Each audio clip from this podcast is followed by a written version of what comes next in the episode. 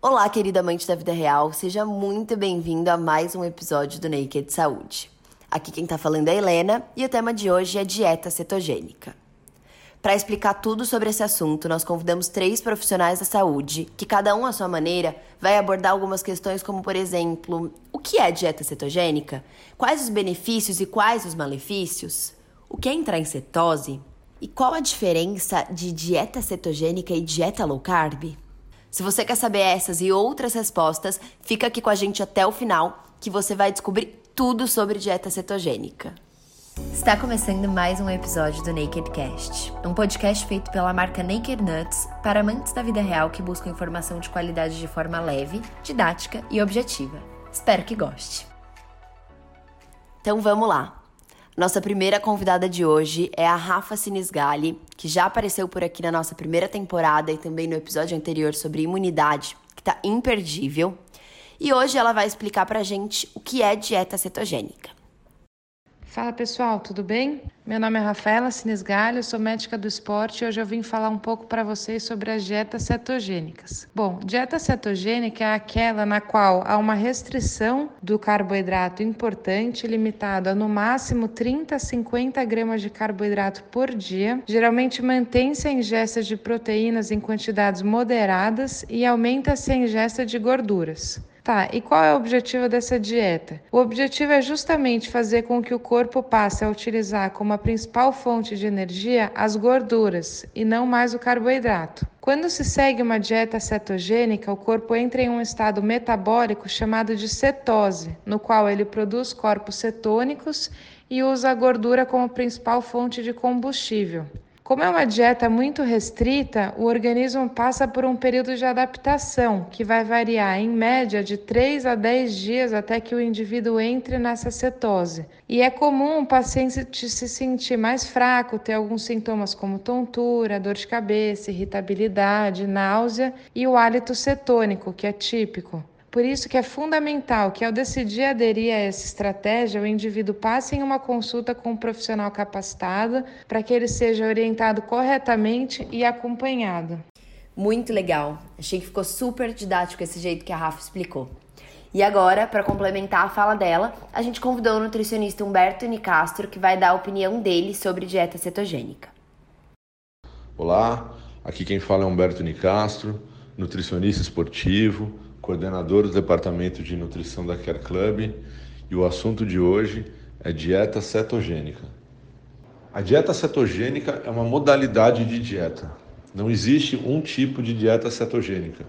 Existem alguns. Eu posso citar três aqui no momento. Existe o jejum intermitente, é uma modalidade de dieta cetogênica, a dieta hiperlipídica, que é conhecida popularmente como dieta cetogênica, a dieta das gorduras, vou falar dela já já. E recentemente tem a dieta plant-based cetogênica, que é uma manobra totalmente diferente. Todas elas buscam a mesma coisa: estimular a produção de corpos cetônicos. E o que são corpos cetônicos? São produtos do metabolismo lipídico, da oxidação de gorduras. De uma forma bem popular, essas dietas tentam doutrinar o corpo, o organismo, o metabolismo a priorizar ácidos graxos como fonte de energia. E para isso ela faz algumas manobras em termos de, de proporção e restrição de nutrientes para que o metabolismo entenda que o mais biodisponível, o mais favorável para aquele momento é a perda de gordura, é a utilização da gordura como fonte de energia. A dieta cetogênica ficou popularmente conhecida lá na década de 90 através do, do livro do Dr. Atkins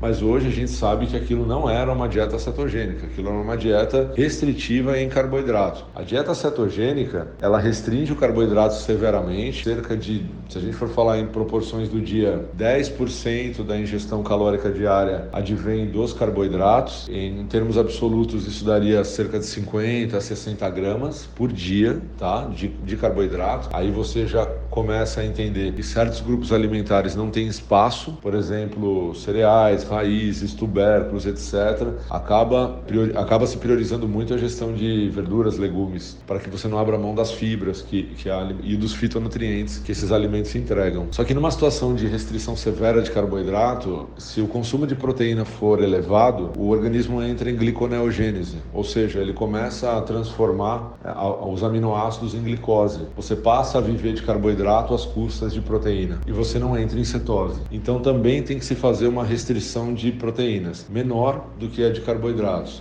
Em termos relativos, os estudos falam em 1,5 gramas por quilo de peso de, de proteína. E aí o restante advém da gordura. Proporcionalmente, daria 10% de carboidrato, 20% de proteína e 70% de gordura. Ou seja, é se entregar realmente à ingestão de gorduras. Porém, vale o senso, o bom senso, né? o senso crítico na hora de você escolher que alimentos vão fazer parte disso. Afinal, comer 70% de gordura não é uma tarefa fácil. Eu não pediria para uma pessoa deixar de ingerir frutas para comer alimentos industrializados como bacon, por exemplo. Não tem sentido. Isso vai contra os valores da nutrição. Então, é um tanto quanto difícil você acertar esses valores com precisão.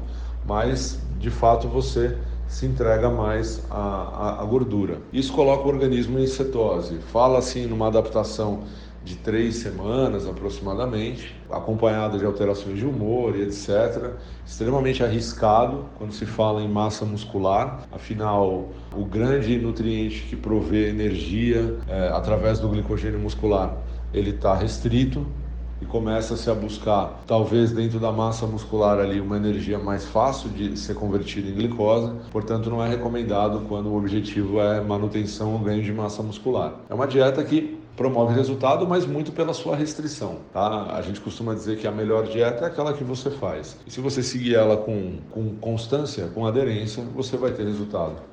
Muito legal. E eu achei super importante essa questão do corpo transformar proteína em carboidrato, porque além de ser uma dieta super restritiva em carboidrato, a gente também precisa ficar de olho na proteína. O que eu acho que evidencia mais ainda a importância de ter o acompanhamento com um profissional da saúde, caso você deseje fazer ou seguir a dieta cetogênica. E agora, para complementar a fala da Rafa e do Humberto, a gente convidou a Marcela, que é nutricionista, e vai dar a opinião dela sobre dieta cetogênica.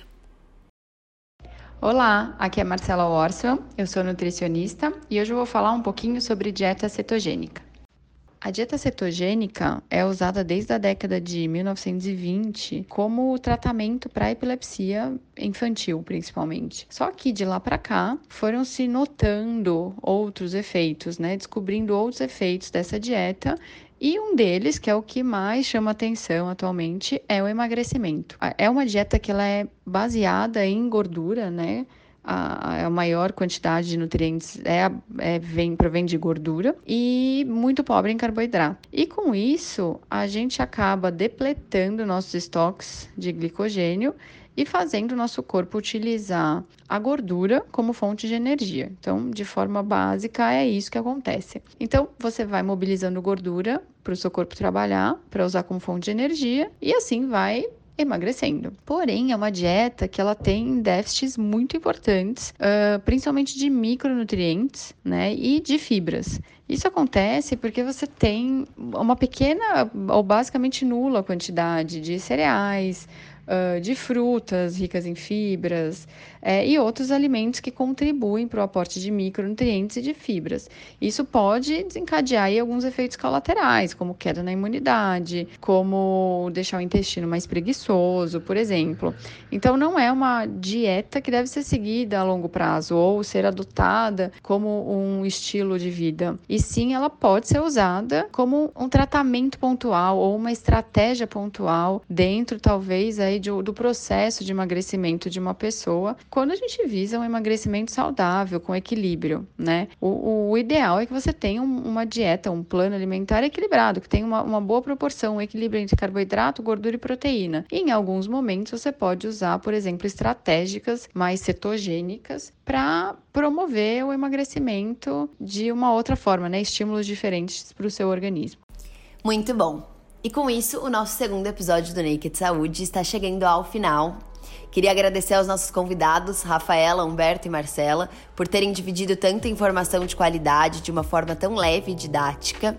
E queria agradecer também você, ouvinte, por estar em mais esse episódio com a gente.